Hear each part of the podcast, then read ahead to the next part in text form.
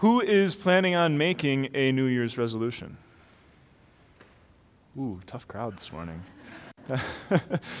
I was I haven't made one for a couple years now. So this this week I went and did a little searching uh, to get inspired, see if I wanted to change it up this year, commit to something, and I found a list of the top resolutions that people are making in the United States this year. And here's what they were. For some reason, it was a top nine list instead of a top 10. Don't, don't ask me why. Uh, number nine, pick up a new hobby. I could see it. Uh, number eight, people want to get either get a job or get a new job. Number seven, people want to learn a new skill of some sort. Uh, number six, people want to make new friends. Number five, this is what I could get behind. People want to read more. Uh, number four, people want to focus on self care, specifically getting more sleep. I can also get behind that one. Number three, people want to either begin saving money or to save more money than they did in the previous year. And number two, people want to exercise more. And number one, you can probably guess, people want to eat healthier. Something we all struggle with, especially this time of year. Huh? Um, but here's another hands in the air poll for you. How many of you have totally given up on making New Year's resolutions? okay, that's where I was for years before this. Um, and I, I totally understand why. Statistics show that of all the New Year's resolutions that get made in the United States, before December 31st, 2019, 92% of them will have been broken. And of those, 80% of them will have fallen by the wayside by the time we get to February. and so we, we kind of understand why, right? It's hard to stay committed it's hard to follow through, especially when the things you're addressing are often ingrained habits that you've been doing for years. You're trying to change something that's just routine. And, and we fall back into laziness, and we, we have a cheat day that turns into a cheat week and a cheat month and the rest of the year. And we get back into those routines so easily. And so, if you have given up uh, entirely on New Year's resolutions, you're not. You're right in step with one third of Americans who are tired of failure too. But when you look at those resolutions, that, that list that I read off for you, is it really any surprise that so many people fail? Because what's the point of every single one of those things it's having something better for myself. It's being motivated by myself to change myself. And so, those ingrained hab- habits, if, if I'm the person who has to keep myself honest, if I'm the person who has to, to drum up the strength to change this thing that I don't really want to change, well, you're just destined for failure. And in fact, that's, that's maybe, if you have a spot for writing stuff down in the, in the bulletin, maybe that's a main point we could take from today. When my motivation for something is primarily myself, I'm setting myself up for failure. But instead of letting that be one big giant bummer for today, let's take a look at God's Word together. Let's let God change our perspective, change our motivations. Let's let Him give us maybe not a New Year's resolution, but a theme, a theme that we can take forward with us into this new year and into all of our Christian lives. It's actually a pretty catchy theme. It comes right from John chapter 3. Here's how it goes Jesus must become greater. I must become less. So the man who spoke those words for the first time, you probably have met him before. His name was John. You probably know him as John the Baptist or John the Baptizer. John burst onto the first century Judean scene when he went down into the wilderness near the Jordan River and started preaching an inflammatory message of judgment. He said, Guys, pay attention. God is coming. God is coming, and He's going to call you, you to account for the way you've lived in relationship to Him. And that message struck a nerve. That, that message gathered John a really large following, lots of disciples. And they went along, they heard John, they listened to him, they were baptized by him, but the entire time, John told them that it wasn't about him.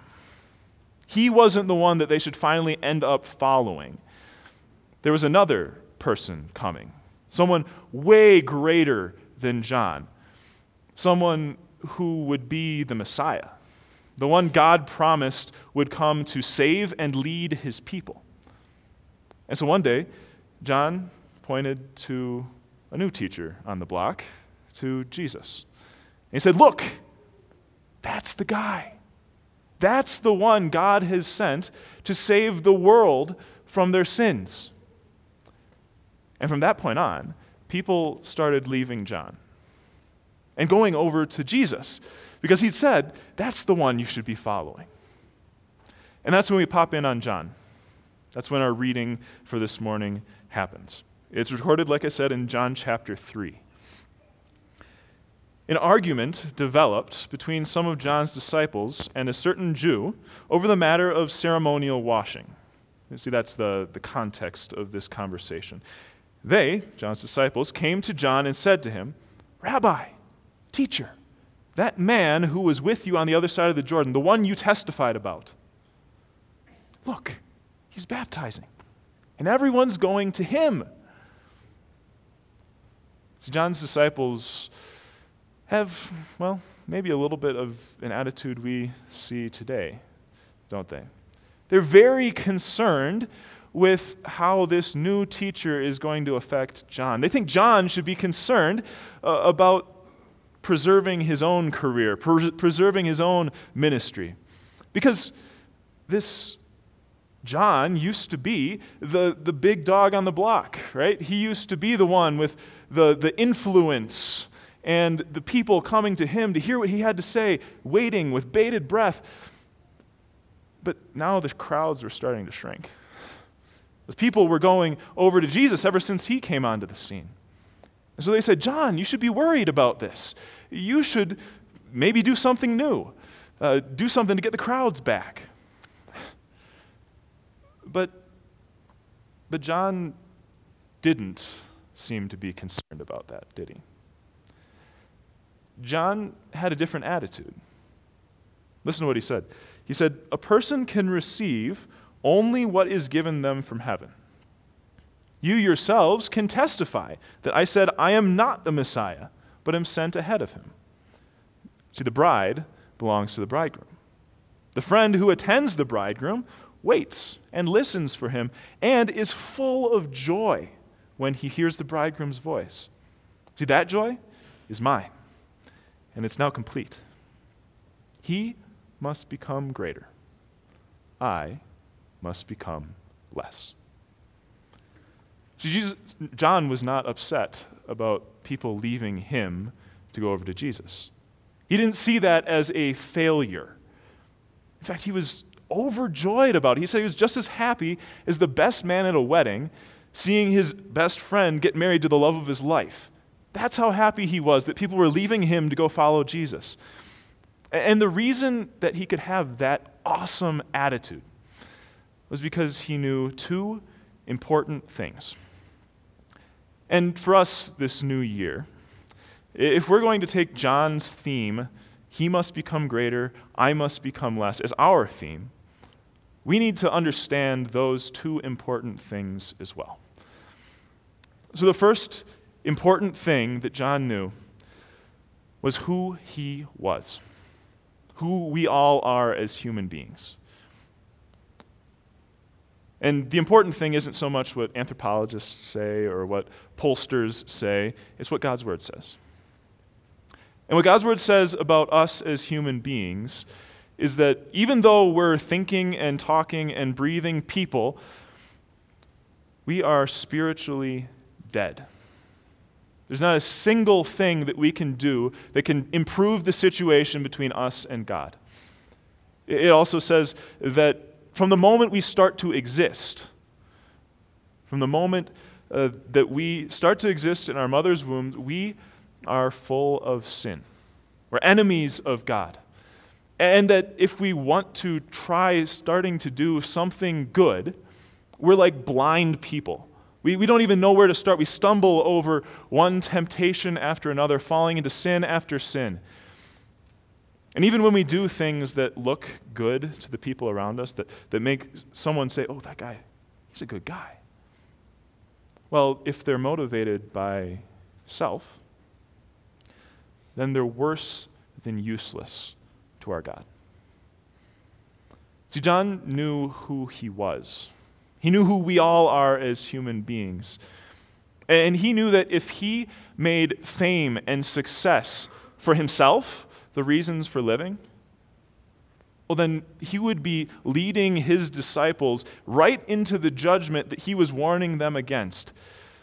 See, the first thing we have to know is that as human beings, everything about us is sinful. But yet, John could rejoice. He could be full of joy. He said that his joy was complete. And the reason he could do that was because of the second important thing that he knew. He knew that for him, for all of us, Jesus came to be our everything. See, that's why we celebrate Christmas, isn't it? It's why we gathered here on Monday night and sang those joyous Christmas carols rejoiced that our God came to be our everything. He came to take us completely out of the equation. He came to be everything that we aren't, everything that we can't be. He came to be born as a human being. Uh, but without the sinful nature that taints every thought, word, and action that comes from us, he came to face the same temptations that you and I do, but instead of giving in time and time again, he defeated them one by one. He came to live the life that we couldn't and did it with a purpose. He did it so that he could make a trade, a total swap. His life for our death. His perfection for our sin. And he took all those failures, all those sins on himself, took them to the cross, and he killed them. So that when God looks at us, when he opens up our file folder of all the things that we've done, he doesn't see us anymore. All he sees there is Jesus. See, John understood that when it came to being saved, he couldn't factor in at all. He had to be less than less, he had to be nothing. And that's why he said, Jesus must become greater. I must become less. See, John had to have no bearing on the way God looked at him. He had to have uh, no credit for his record. Nothing he did could be added into the equation, or else, just like that chain, everything would fall apart. But John also knew that he didn't have to do anything. Because Jesus came to be his everything everything he couldn't be, everything he needed to be saved, Jesus was. So Jesus made John sinless in God's eyes. He filled up his account with good works that God loves. And none of it came from John. And Jesus did the same thing for you. That fact sets you free. Sets you free to make John's theme the theme for your life as well. He must become greater, I must become less. Jesus came to be your everything. And because of that, you are God's child. You are saved right now. There is nothing you can do, no decision you could make, and no commitment that could bring you closer to God because you are already guaranteed a spot in heaven. It's already got your name placarded on there. I don't know if that's a word. but it also, that fact also sets you free to prioritize God in your life. It sets you free from the failure that tags along with all sorts of human resolutions like the ones we make around this time of year. Because Jesus covers over every single one of your failures, you are free from the fear of failure. And that's another really huge point for us to take away this morning. Because Jesus covers over my sins, I am free from the fear of failure. So, how does that change the approach that you take to your life?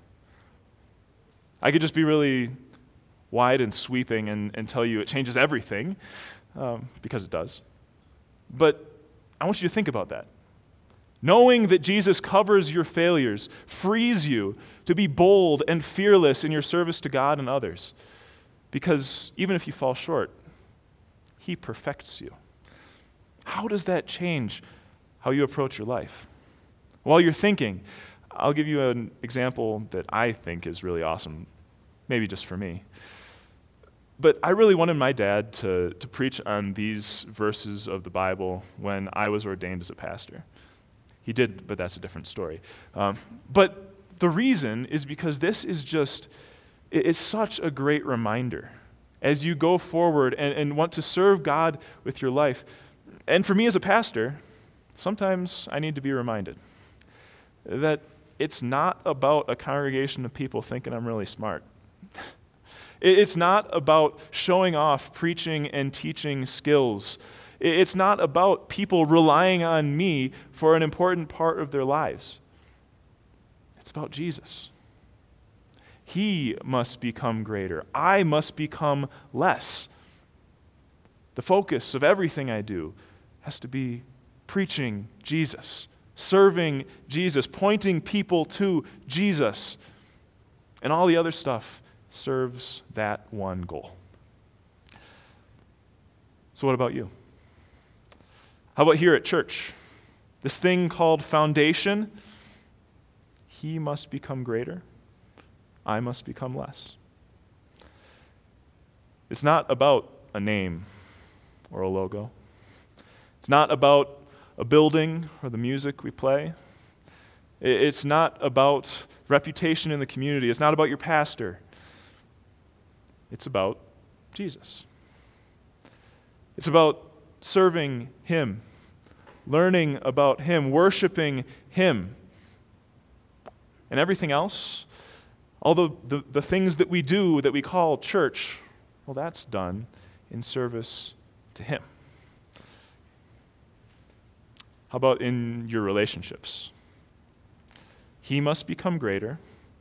I must become less. Maybe this is, take, takes a little bit more thinking, another step of logic, but, but when Jesus is the number one priority in your relationships, as a husband, a wife, a son, a daughter, a parent, a friend, a coworker, how does that change how you address those roles in your lives? Well, for one thing, it's not about me. it's not about me making myself happy anymore, is it? It's not about what I bring to the table or what they bring to the table. It's not about how we complete each other. It's about how Jesus completes both of us. It's about showing His love and His forgiveness to each other every day. It's about keeping each other connected to Jesus so that that friendship, that relationship, isn't just an earthly one, but it's one that continues on into eternity. What else? How about your occupation, your job? He must become greater, I must become less. I don't work for money or for myself, uh, for, for fame or success or ease of living. I work so that I can use what my Savior's given me my talents, my opportunities that He lays in front of me for His glory, to worship Him with my whole life. How about this is uh, applicable this time of year. As we look at our bodies, maybe we're thinking about eating healthier, exercising more. Well, he must become greater. I must become less. That's not a weight loss thing. Uh, but I look at what my God has given to me, and I look at the, the body that He's blessed me with, and I want to keep it in running shape. Not so that people think I'm attractive, not so that I can feel good about myself, but so that I can have energy and motivation to serve my God with all of my being. What else is there? Time management, money management, scheduling. I've got others written down here. Uh, pastimes, in our struggles with sin and temptation, even. How can you put your Jesus first? How can you say, He must become greater, I must become less? There's countless ways, countless opportunities to do so in your life. Whatever it is for you, make that slogan of John the Baptist, make that your theme. He must become greater, I must become less. Because Jesus came into this world to be everything for you, everything necessary to have a, a loving relationship with God your Father. He did everything for you, He gave everything to you. And now He sets you free. He sets you free from the fear of failure, to go out boldly, fearlessly, to serve God and one another. So do that. Do that. Go out this year. Go out in all of your lives. Live the faith that God has put in your heart. No fear, boldly serving. He must become greater. I must become less. Amen.